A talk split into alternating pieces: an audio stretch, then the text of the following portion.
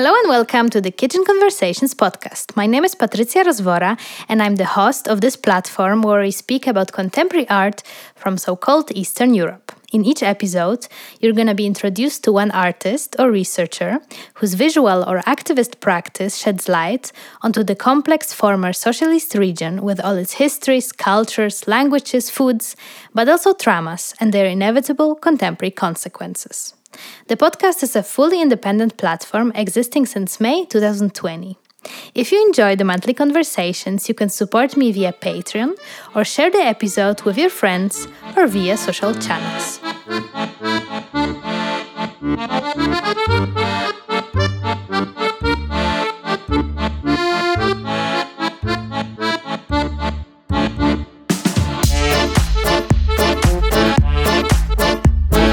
So, welcome, Aizada, to Kitchen Conversations. Where are you calling from? Where are you located at the moment? Uh, I'm currently in Brooklyn, in New York. That's where you live, that's where you work.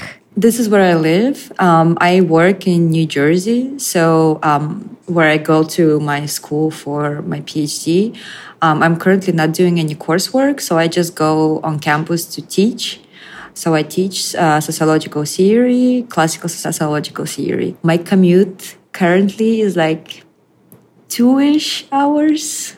This will be the first episode of this year, also. Quite a theoretical one, since you are uh, an academic, you work with uh, text, with theory, and I thought, why not start the year with that? But I got to know your work through some art circles here in Berlin, uh, which I think is a nice uh, combination, and I feel you also uh, have some of this in your work as well. At least how you're writing is, in my opinion, quite accessible and, in a way, quite visual as well. For the very beginning, perhaps, uh, how did you uh, find yourself doing what you do?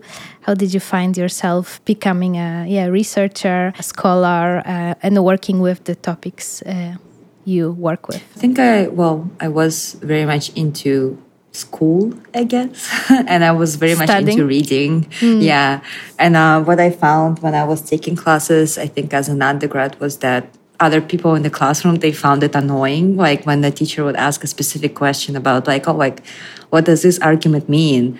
But i found it like fascinating because i could like decipher what the person wrote about a specific thing from their text and it made me think about things i've never thought about before. I found it very like intellectually stimulating and um and I, I, guess I always liked writing, and I kind of saw it as a bridge between doing research and writing, um, which kind of signaled to me that academia is the the right career pathway for me. But as you said, um, like when you were talking earlier about uh, the conversation being theoretical, I really hope it won't be because I think a lot of the times people have this idea that theory is something that is extremely abstract and very like intangible, very hard to use.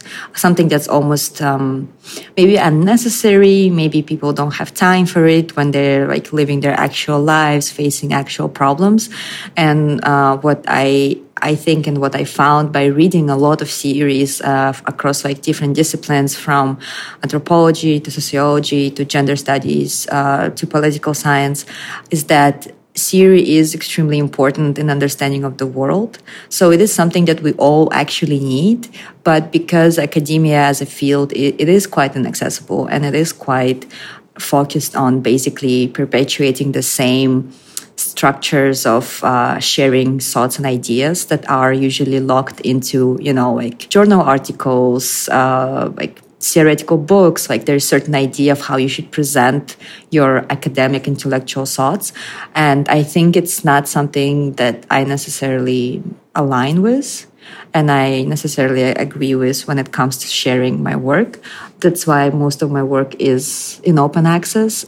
Growing up and um, studying in undergrad i i was really into the question of gender and the question of women's rights and women's position within a society, specifically in Kazakhstan, which is where I was born and raised and where I attended uh, my undergrad. It was the time before feminism became, I would say, quite mainstream and like quite neoliberal, you know, like when people started like putting it on t-shirts and everything. I think that was like maybe like one or two years before.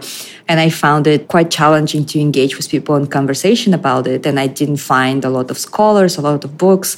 And I saw that if there's not a lot of information on women's rights and women's uh, positionality in Kazakhstani society, then maybe I should research it. During the first year of my studies, the January uh, protest happened in Kazakhstan, and then the full escalation of Russia's invasion of Ukraine happened in February.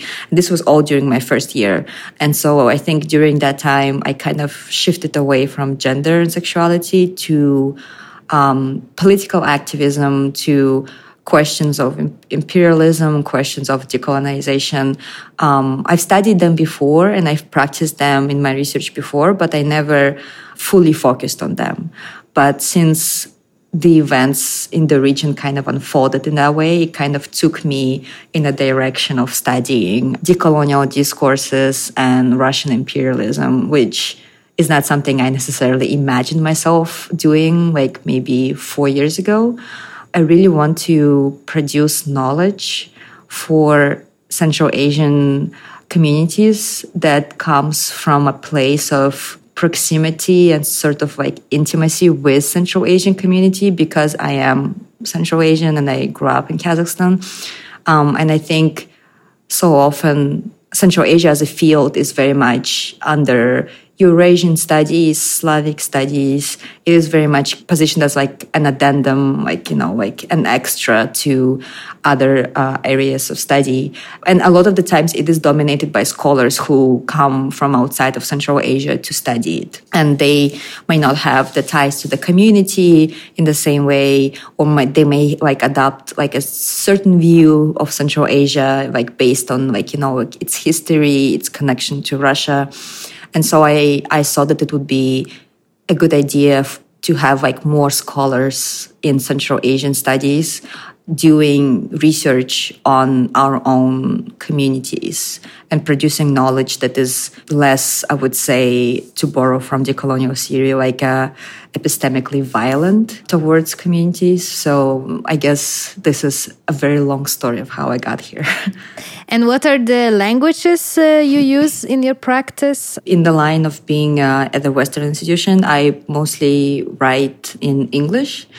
And then it is unfortunate to say that being on my, I'm gonna say like over, like approaching like 10 years of like education and attending English speaking schools, I kind of lost my skills of writing another because I think like writing is such a specific process. It's very hard to write in a language that you don't practice uh, necessarily all the time or you don't practice by reading theory in that language.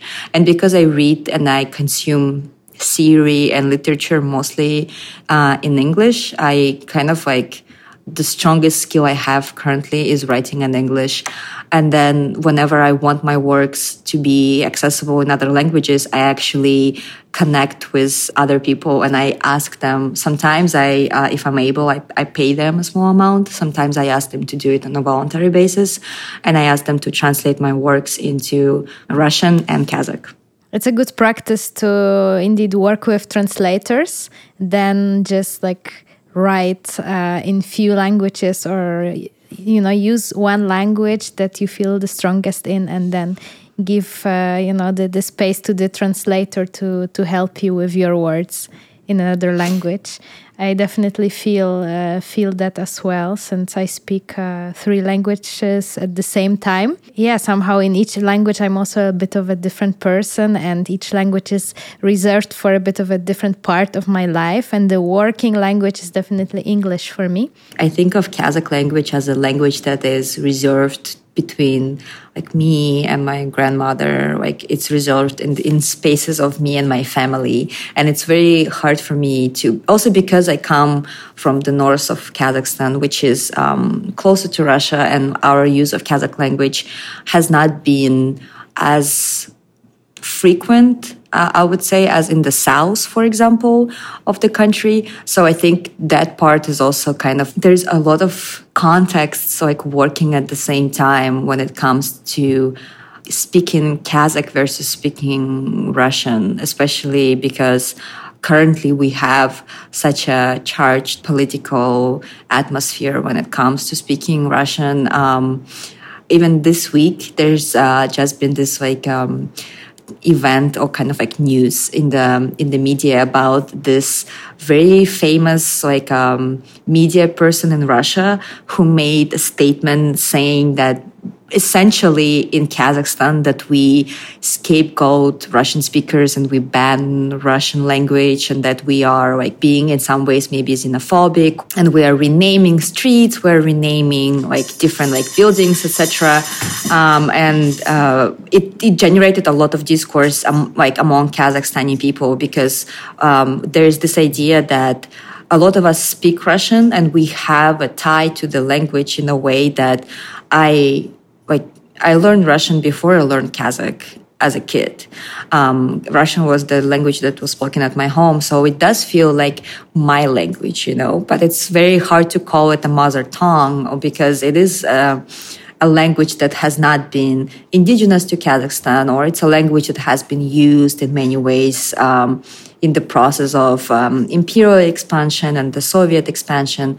And so it carries this particular heritage in itself that is very hard to separate from its historical context.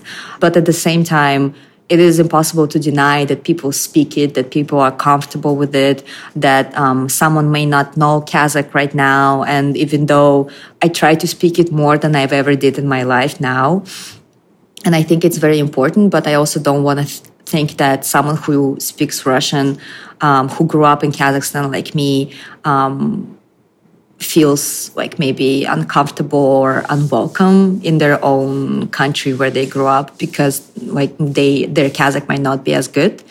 So I think there's so many layers to that question of language. Even when you first asked me that, it kind of caused a bit of panic in me. I was like, oh, because it wasn't on the her? draft, right? yeah, uh, like I was like, oh, do I tell her a short version or do I tell her all the traumas that I feel yeah. like in relation to language? No, and of um, course it, it directly uh, relates to the text we want to uh, speak mm-hmm. about to, to your work, to your written piece. And uh, interestingly, that just now um, this happened in the news, what you just told, because of course it, it shows that, uh, yeah, your research is so relevant. You wrote this piece, uh, yeah, in summer 2023, but still, of course, it's very much current discussion.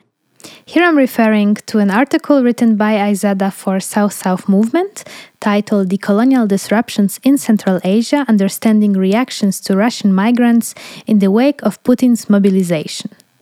So, what happened is that in September 2022, Putin's administration issued partial mobilization of um, specifically, yeah, like male, male citizens of Russia to get them conscripted to go to war against Ukraine.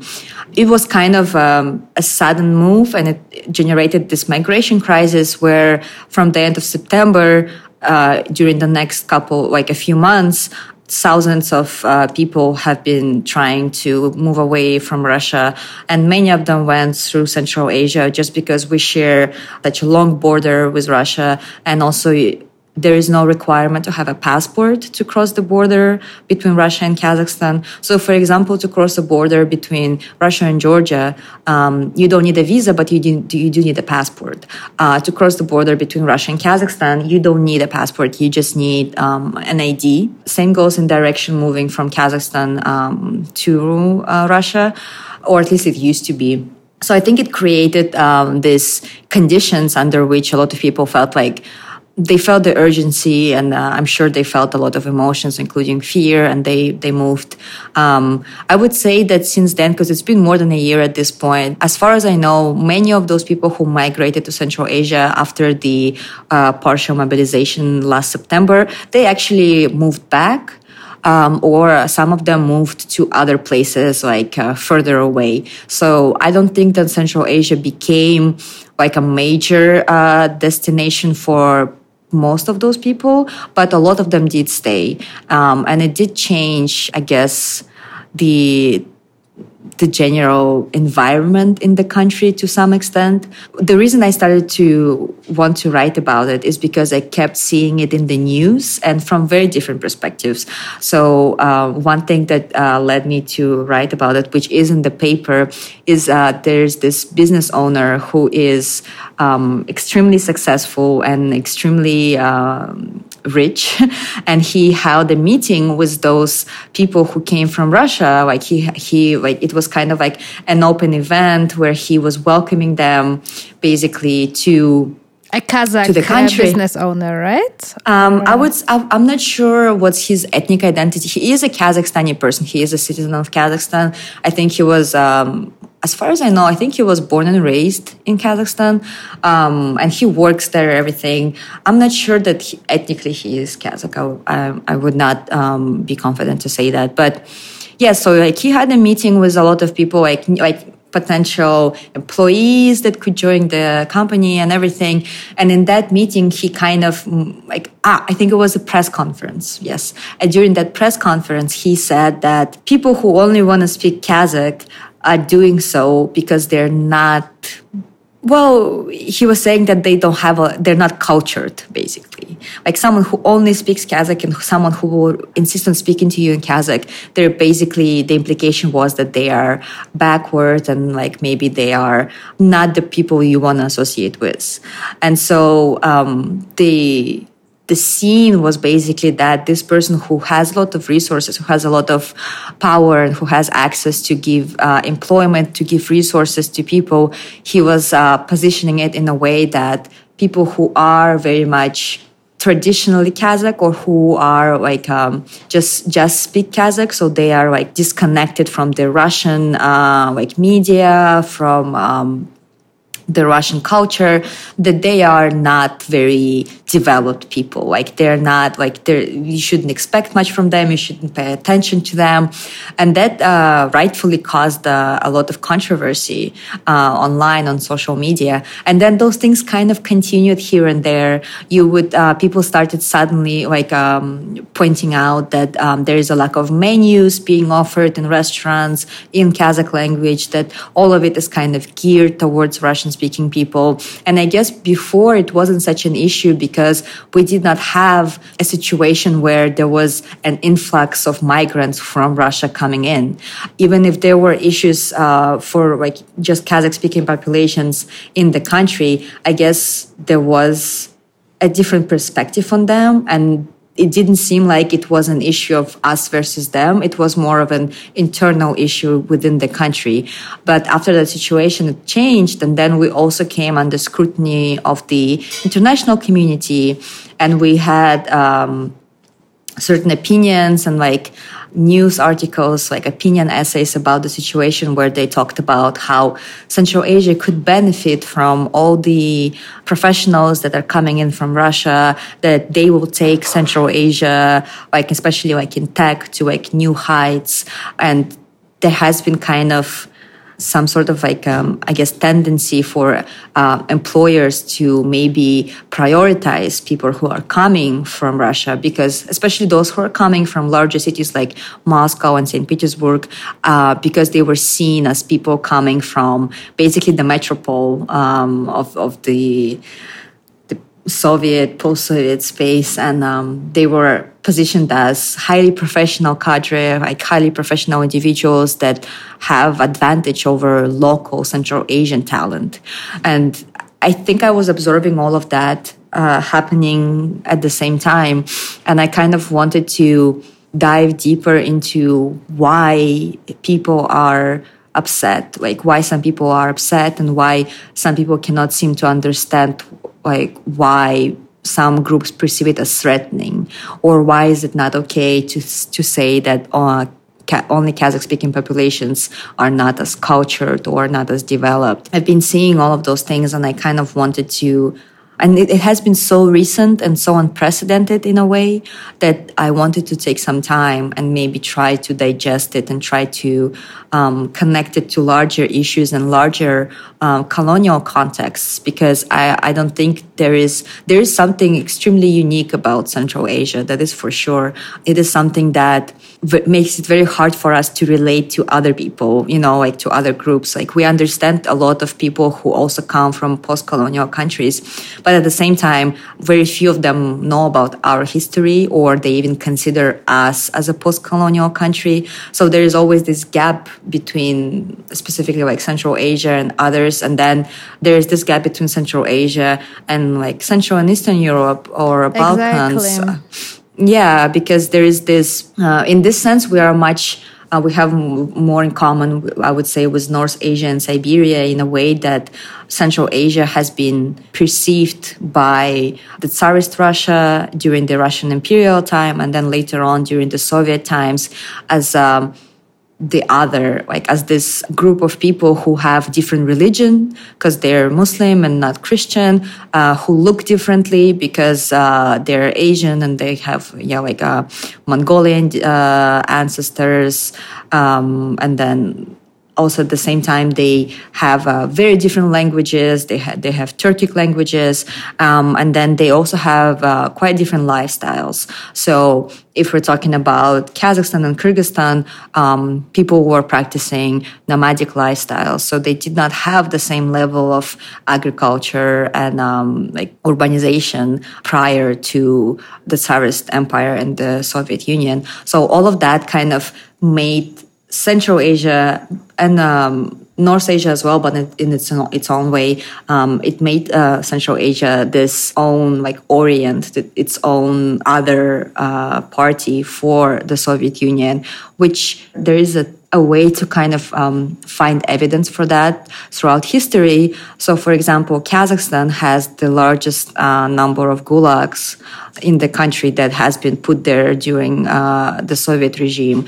This has been the place, like, um, basically like middle of nowhere where you send people to suffer like you don't care and then the first space station was is also in kazakhstan it is just far enough from the metropole, from Moscow, to do just in the case. experiments. yes, exactly. And to this day, that that uh, that town is still owned, like considered to be part of Russian Federation, and Russia is technically paying rent to Kazakhstan for that land, uh, which whether or not it's fair pay uh, is uh, up for discussion. And then also uh, there was a nuclear plant for nuclear testing in um, the east of Kazakhstan, um, which was um, also like it produced a lot of radiation there was never an actual um, accident the same way it was in Chernobyl in Ukraine. But to this day, there are children still born with like certain disabilities. The effects of radiation are very much ongoing. And then if you look further, like if you look into Uzbekistan, the extraction of cotton led to like a lot of environmental disasters. And all of it was based on this very extractive relationship where things would be taking away from um, Central Asia for the greater benefit, the greater purpose of the Soviet Union. So, like the space race, um, the scientific breakthroughs in like uh, nuclear power, um, all of those things, and um, a lot of the times this was done without necessarily giving much back to those communities and still viewing those communities as cheap labor, as um, communities that are perhaps less capable of uh, modernization, less capable of being um, of developing at, at, the same pace as uh, the metropole. So I think all of those things kind of set up this dynamic that has been present there for decades. And then when we saw the level of migration spiking from Russia to Central Asia, I guess it it triggered a lot of things that were already there under the surface and so that's why it's it, for me it was very important to discuss this uh, situation that occurred last september in the context of everything that happened specifically connected to the ways through which people process colonialism, the ways through which um, they make sense of it. And that's why I connected it to a lot of series uh, by different scholars to try to kind of and a lot of those scholars did not write about Central Asia at all. They wrote about the African continent, the colonies of the of the French Empire. So like, and I had to find connections to kind of um, take some things out of those series and show the way it works um, in the context of Central Asia and in the context of the recent uh, migration situation that we had. What I what I thought uh, was very important to see the situation, the current situation uh, caused by the migration, as uh, in the context of coloniality and not uh, as something.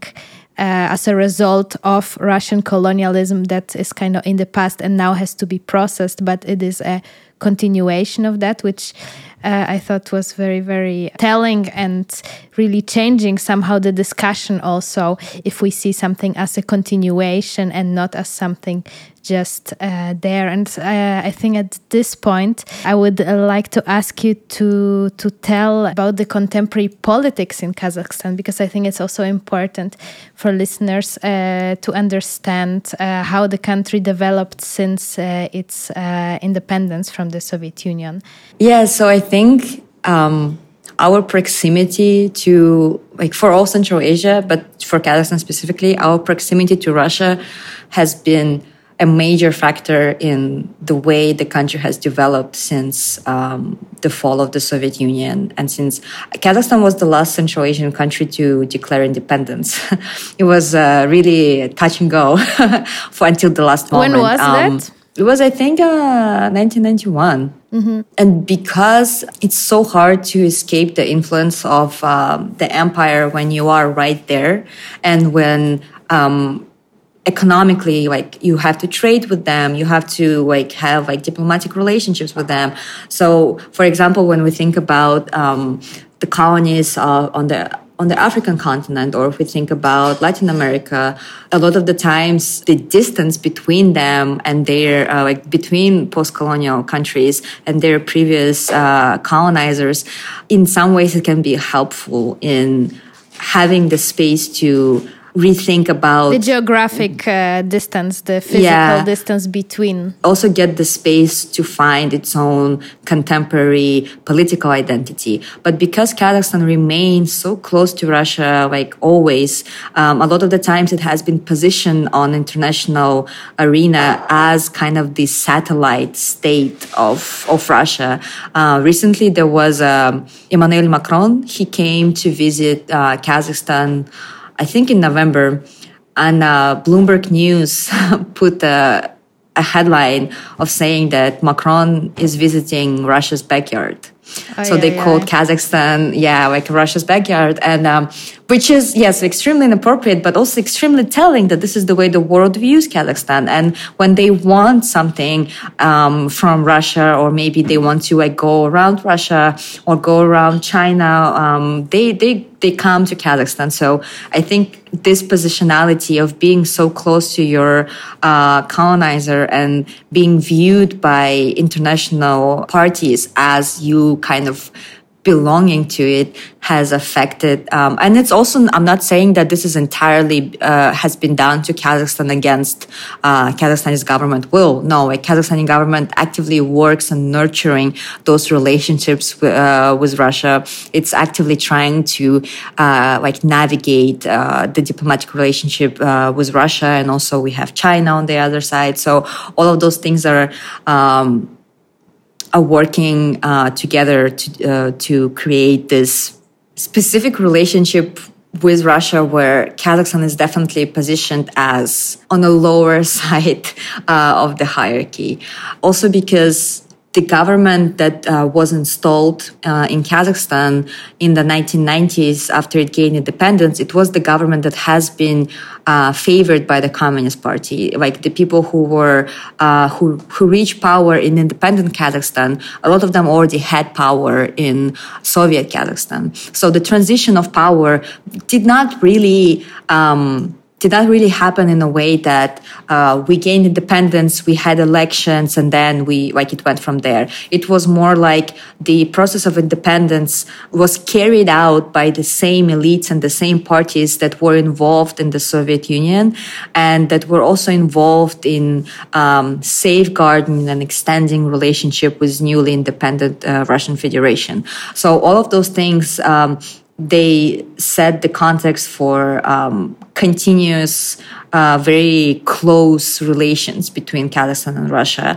It, it became extremely obvious during the Bloody January protests when the president asked Vladimir Putin to bring their troops to help deal with the protests, which a lot of people in Kazakhstan found to be sort of a betrayal in a way where Russia was invited to come and deal with um, its own people, like the people of Kazakhstan, which it did not make any sense at that time. For any of the of your listeners who do not know anything about Kazakhstani politics, well, it's actually very easy to learn about all the presidents of the country because there's only been two in the history of independent you don't have to Kazakhstan. Count much, right? yeah. um, we had the same um, president, the authoritarian leader, the dictator from the very start of uh, independent Kazakhstan up until 2019. Basically, my entire life, I like my country only had one president, and this was the main person. You know, like there was very much. Um, the cult of like personality, the cult of leadership being developed by um, by the president. Um, it is quite intense, uh, especially for me to think about because where I'm coming from, I'm coming from um, Astana, which is the capital city of Kazakhstan. And um, the thing about my hometown is that it used to be extremely small and extremely rural up until it was selected to be the capital in 1997, if I remember correctly. When it was selected to become the capital, um, Nursultan Nazarbayev, the authoritarian leader of the country, he kind of took it as his own project to showcase modernization of the country, the the country's entrance into capitalism and free market and like moving away from the Soviet uh, era, including like Soviet architecture, Soviet aesthetics, and entering the modern, the new age, the 21st century, you know. And so a lot of money that the country made from oil uh, industry uh, went into my hometown to create this. Um, like fairy tale image. And if you Google um, uh, Astana, Kazakhstan, you will find lots of different architecture. I you did that, find, and I was somehow yeah. very surprised of how it Yeah. looks to You'll the image of what I thought it would look like. Exactly. And this has been, I think, this has been the goal of them. You will find a building that looks like an egg. You will find a building that looks like a tent, a pyramid, a giant ball, um, a giant ball sitting on a tree. Like you will find many things. and um, all of those things affected my hometown dramatically in a way that um, like where my mom was born where her family lived we saw like the rapid change the rapid gentrification of it all um, and the change of identity and i went to the high school that i went to was called after nazarbayev the college that I went to was called after him. Like um, at some in 2019, the city was renamed after him for for two years. It was it was named Nur, Nur Sultan, which for me personally, it has been such a ridiculous and also like almost like traumatic thing to have your hometown be renamed after the dictator. So I feel like I, I had this um, proximity to the building of new Kazakhstani identity because I lived in the in, in Astana and I saw the way it was changing. I saw the way it was changing for my mom's family who all were living there for like decades before. Um, and I saw the way that it implied a lot of modernization. It implied this like very flashy, picture that was put out there to the world but i also saw that it was based a lot of the times on corruption. A lot of the times it was ineffective like the buildings would take so long to, to be built. There was like so much corruption involved um, like so much payouts uh, only certain people would get richer and the poor would like get poorer. So um, observing all of those things um, i guess makes me very critical about the history of independent Kazakhstan and um, the way that the ruling elites have been um, treating people and the way they've been taking care of people. And they're not even elected officials so like it's not as if like they owe anyone anything in a way that like no one ever elected them not really uh, but they always talk about their duties and responsibilities to the people but I would say that it's very hard to see that um, to be implemented in practice. And not only when it comes to economic inequalities, but also when it comes to social issues such as violence against women and children, uh, the protection of the uh, LGBTQ plus community, which is that protection is currently non-existent.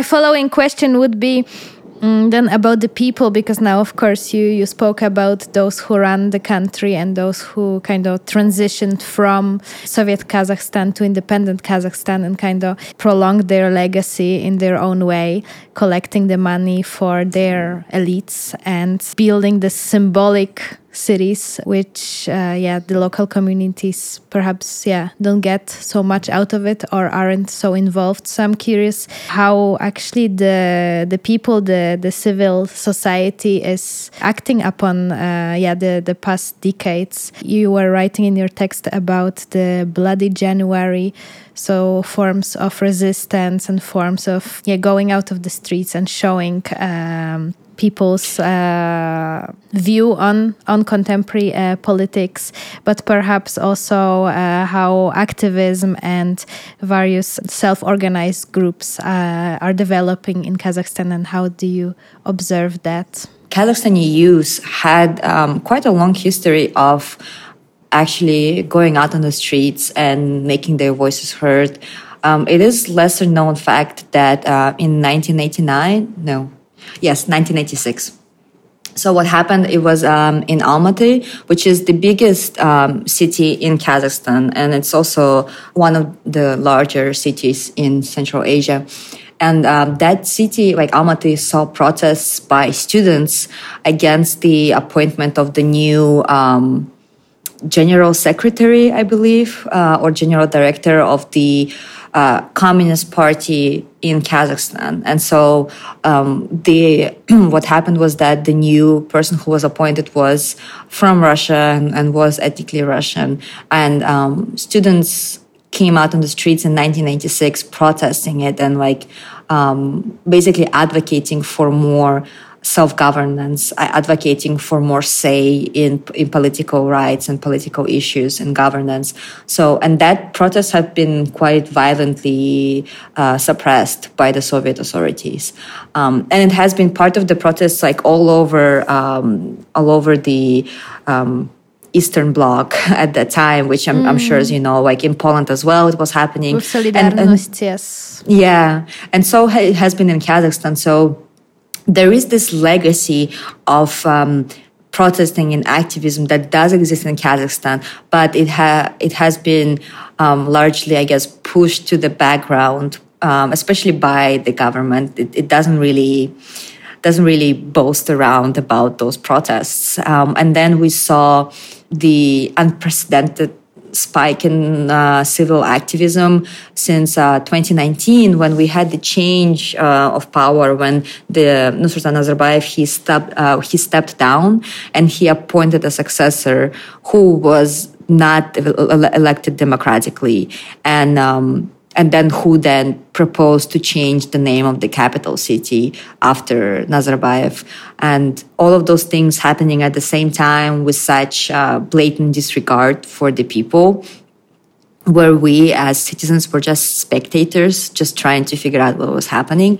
So that prompted actually a lot of like, I would say like some people have been calling it uh, the Kazakh Spring, where it is a time when there was there this like rising of consciousness, of political consciousness, of civil consciousness um, all over the country, but also specifically in Almaty, which remains like the cultural hub and also the the epicenter of activism and uh, and protesting. But at the same time, this also resulted in the protests in in January of 2022 to become um, violently suppressed by the government, um, ending up uh, in the deaths of like over 230 people and in the uh, jailing of many protesters, of many journalists, um, of people who were just passing by and maybe just happened to be at a certain place at a certain time. And to this day, there is very little like uh, of a, an official narrative that we have about those events. Um, there are many like think pieces, many research papers, many books. Um, like there are many sources that you can look into that try to piece together the picture of what happened, uh, who exactly was benefiting um, like from those protests, um, the tug of power between the elites, etc. But what we know, what we actually have, is the deaths of civilians. We have the persecution of uh, activists, of uh, journalists, authors, etc., which like continues to this day. Um, I was in Kazakhstan this summer and during that time, they have sentenced two journalists for the participation of January events. So, like all of those things, they are still ongoing. And I think they represent this turn in Kazakhstan's independent history when people are more willing to communicate with one another, to uh, show up for one another, and also to maybe become more aware about the way different contexts are at work uh, when it comes to like events that are happening in Kazakhstan because there are people out there who do talk about Russian colonialism, who do talk about um, the coloniality that is still experienced by um, Kazakhstani people, and they include that in their protests. But then there are also people who talk more about the rights of Kazakhs who live outside of the country, specifically Kazakhs and Uyghurs who are uh, in concentration concentration camps in China. Then there are people who are more concerned with um, the questions of gender and sexuality in the country, others with political participation. So I would say currently the scene of civil activism in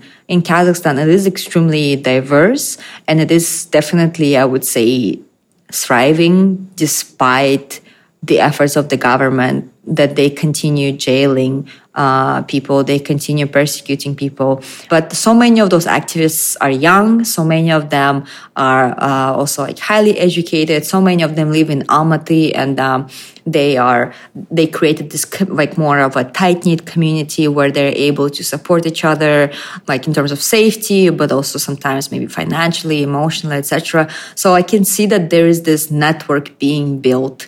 There's this um, group of people existing that are very much known for for their activism, known for their critical view of the government, and the fact that it happens right now, I would say, is already a huge progress because I did not, we did not have that when, um, like, ten years ago, I would say, or like. Um, any earlier time, like when I was growing up, when I was living in Kazakhstan. So, despite the fact that yeah, like we only had two presidents, and like if you look at the action, like uh, just on paper, you look at the history of like uh, politics in Kazakhstan, you would say like, oh yeah, it's like an authoritarian country, like doesn't matter like there's not much there.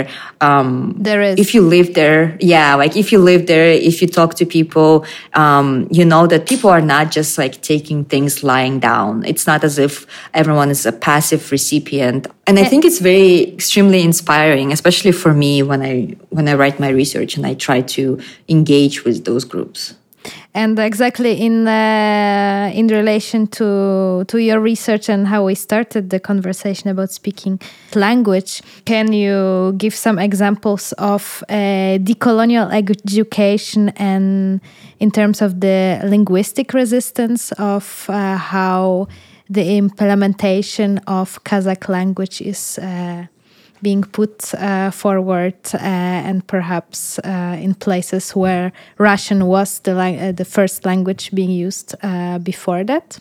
Well, there are so many activists who are, well, not all of them are like full-time activists but there are people who like i said before like they go out to places specifically a lot of like you know like I guess downtown places, like you know, like those places that are um, very popular and um, sometimes quite fancy and urban, and they ask people how are they including only Kazakh speaking populations?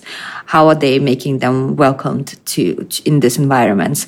And a lot of the times when those things first when those people first started going to those places no one had any answer. People were kind of exasperated at the at the thought of like being asked to create a menu in kazakh. So thinking of um, restaurants bars yeah uh, restaurant bars and then also mm. like such things even like as a as an app for your local bank.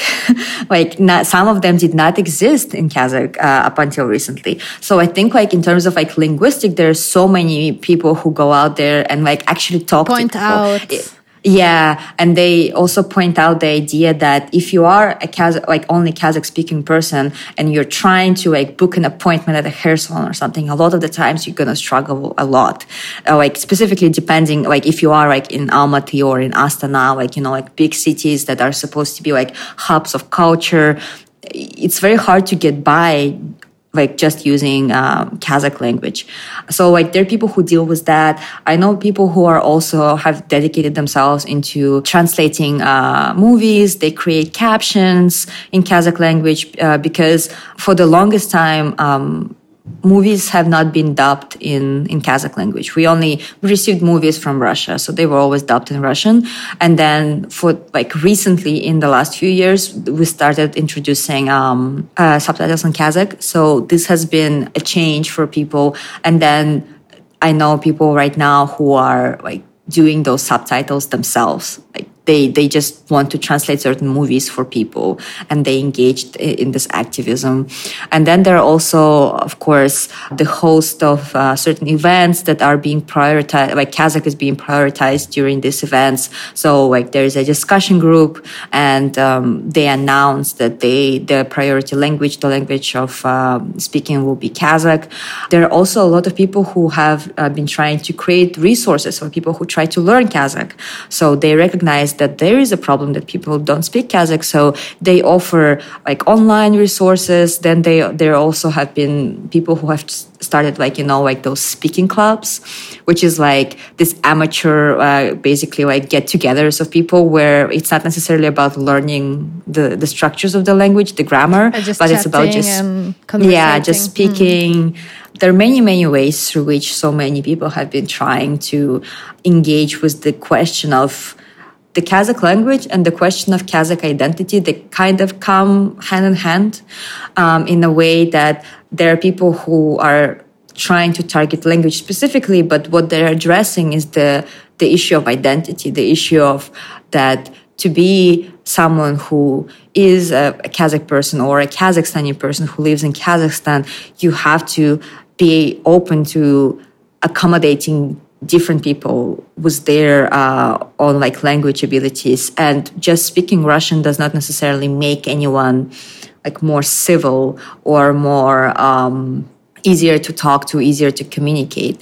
And then there are also people who are in art i've seen a lot of uh, artists that they create uh, like exhibits that are they may not be directly about language but they are about reclaiming your identity as a kazakh person. Um, it, is about reclaiming your view of certain maybe cultural settings uh, certain settings of our childhood of our families that maybe we have tended to view as yeah very um, uncivilized, very like not like modern settings, and now reclaiming those settings, reclaiming that identity, certain ethnic um, narratives, ethnic, I would say visuals. A lot of a lot of them relate to visuals and styles, etc. And um, seeing how they can be incorporated into contemporary Kazakhstani identity. Also, there is a whole uh, like renaissance of Kazakh music that that is also happening, oh, which has been. Ex- yeah, which has been extremely fun to to listen to and uh, um, there has been some music festivals that people organized. Like overall, I don't know. It, I, I would say that so far it has been a great time. Not to romanticize, uh, we have a lot of issues, but whenever you I go to Kazakhstan and I see what people are doing, it is extremely inspiring. You feel proud. I do, and I also feel guilty in many ways because I am not there. I'm yeah. kind of stuck in between.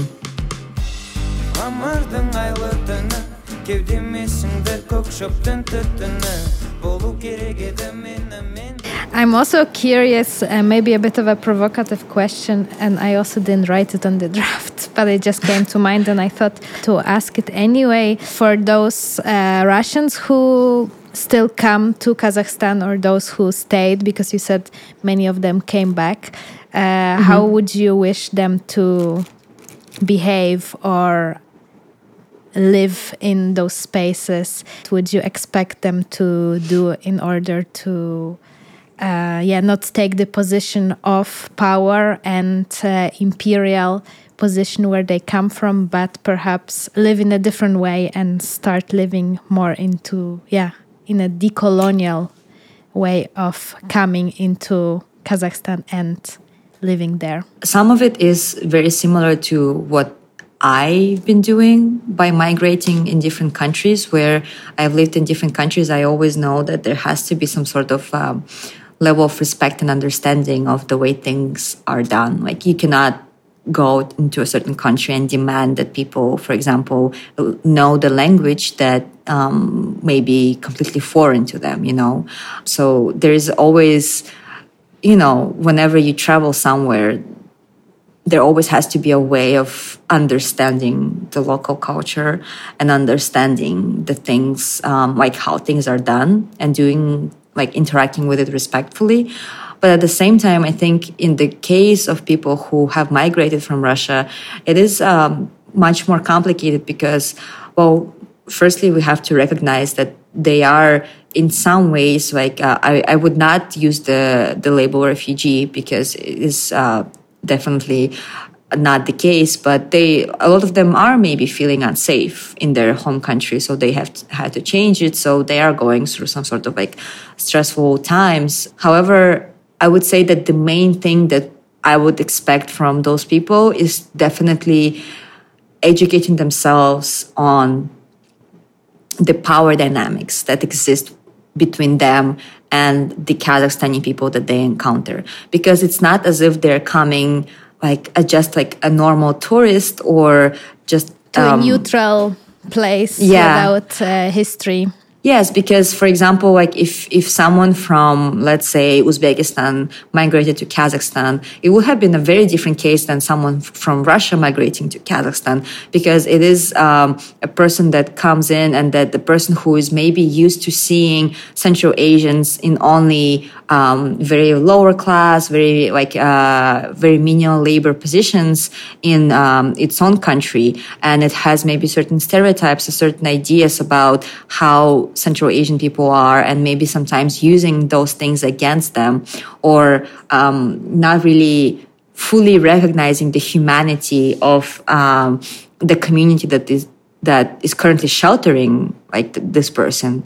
And i think recognition of humanity recognition that central asians have like their lives and their culture has just as much value as um, um, Russian lives and Ru- Russian culture, I think this understanding is extremely key for anyone to be able to say that they're actually approaching this uh, from the perspective of not just coming in and basically like resettling on Central Asian land, but coming in and finding shelter, coming in and finding maybe like a new life, um, a new start, uh, which is very much possible. Like, I don't think it, all of us should just like you know i'm someone who is an immigrant as well like i'm i i did not stay where i was born and i wouldn't want anyone to like force them to do that but i think a lot of the times central asians have been reduced to our identity and to our otherness um, in the discourses of the Russian Empire, the Soviet Union, and then the Russian Federation. And we have been kind of positioned as almost like we have to have a certain subservient position and if we don't then it's a threat which is why there's so many like uh, media people uh, in russia right now speaking out against um, like what they perceive as a threat against russian culture russian language and russian people in kazakhstan because they believe that there is basically russian identity takes precedence over other cultures and specifically central asian culture kazakh culture culture, Uzbek culture, etc. So I think point, pointing out this specific thing and uh, bringing some sort of level of understanding the way that there's like decades and centuries of um, historic development at work here that kind of made it very ordinary, made it uh, very trivial for someone from the Russian Federation to see Central Asians as a resource that they may or may not use, as something that they can uh, maybe like. Um, adapt to their own needs to understand that this is not something that is natural that it's not something that is simply because um, like Russia happened to develop in ways like much more advanced than Central Asia, that this is the way it is, and it's a natural order of things, and this is why um, like Central Asians should be um, should maintain this uh, more subservient position, and they should be happy that uh, Russian uh, migrants are coming to the region. Um, there has to be an understanding that if you feel a certain power dynamic between yourself and Central Asians, maybe it is a good thing to interrogate and to interrogate specifically from a historical perspective, a historical perspective that recognizes what uh, coloniality is and how it persists even after Kazakhstan has gained independence, how it persists in international relations, how it persists in economic, uh, in trading, even in like uh, cultural conversations, etc.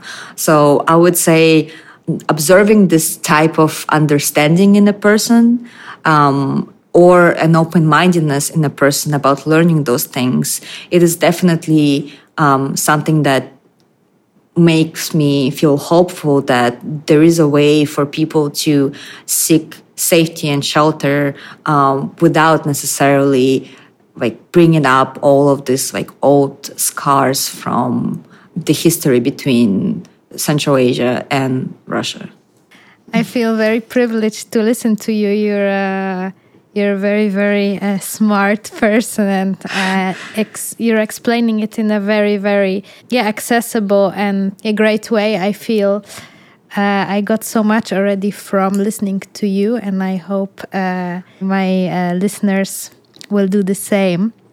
And you, I hope so too. Just mentioned that you're so also hopeful about all the things and developments happening in Kazakhstan, and sometimes uh, you feel sad that you're in between and you cannot be there. So, with this last part, last question, I wanted to bring you a little bit uh, to the home feelings and the podcast is always finalized by speaking about food food from home i thought about it recently because uh, well there was the the New Year's celebration, and uh, we got together with um, some of my friends here who are also from Kazakhstan or Central Asia, and um, we've been talking about how we kind of try to reclaim a lot of Russian dishes as our own in a way that we we have a very like long tradition of cooking certain, especially like you know like salads, uh, like appetizers, or even like like very simple dishes, you know, that you cook at home, like mashed potatoes and I don't know, like meatballs or something.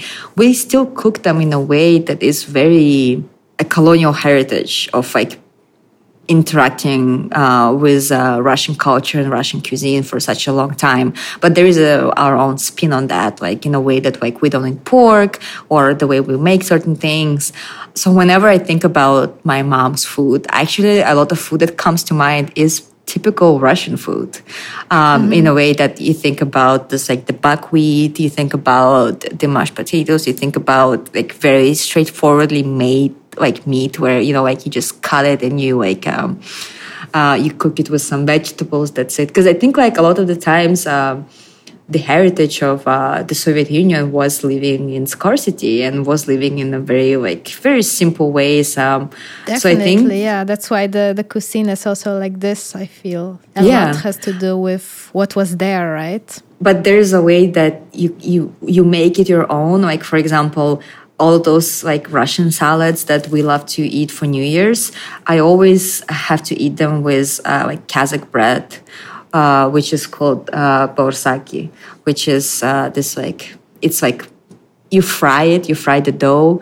Some people said it reminds them of donuts, but uh, they are not as sweet usually so like you like i always like like to eat them together and and this creates a very specific kazakh feeling you know like you eating cool, yeah. a russian salad yeah like with kazakh bread um so whenever i think of home i guess i think about this type of like dishes where whatever we make at home for lunch or dinner would probably be very regular food that you can find across Central Asia and also like across uh, maybe Russia, Central and Eastern Europe. And then there's also something that we make, something that is Uzbek, not uh, Kazakh, but we eat it all the time, is uh, samsa which is yes. this pastry. Yeah. I so like we also I made those recently.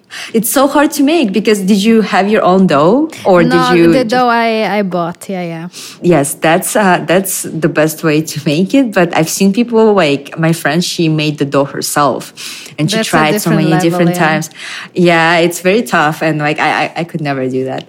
Every time I come home, there is this. um like a small bakery nearby from uh, our place.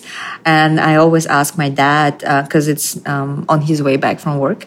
And whenever he comes back i ask him to go and buy like like a big bag of them like 12 of them. Because and because I want to eat so much. And then they like, and I'm like, oh, okay. Like, he's like, oh, like, what if I buy like six? I'm like, okay, but if you buy six, I'm eating all of them and you're not eating anything. so if you want to, if you want to make sure you eat, let's buy 12.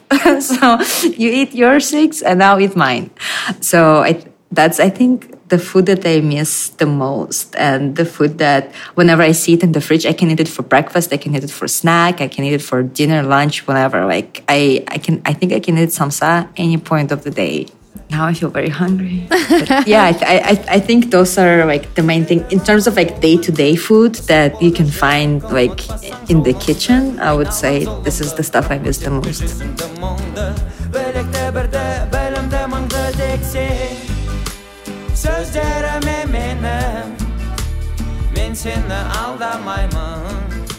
And this was it for today. Thank you for reaching till the end of this podcast episode. The next one is coming in four weeks, always on Monday. Please follow the podcast and leave a rating if you're listening on Spotify. There's two ways you can support the further development of this platform. Number one is to buy the Kitchen Conversations cookbook, homey recipes from artists that features uh, home dishes from the first 17 guests who appeared on the podcast. And number two is to become a patron of Kitchen Conversations and support uh, this platform with an amount of your choice that starts with 250 per month. More info you can find on patreon.com slash kitchen conversations. In the meantime, take good care and we hear each other soon.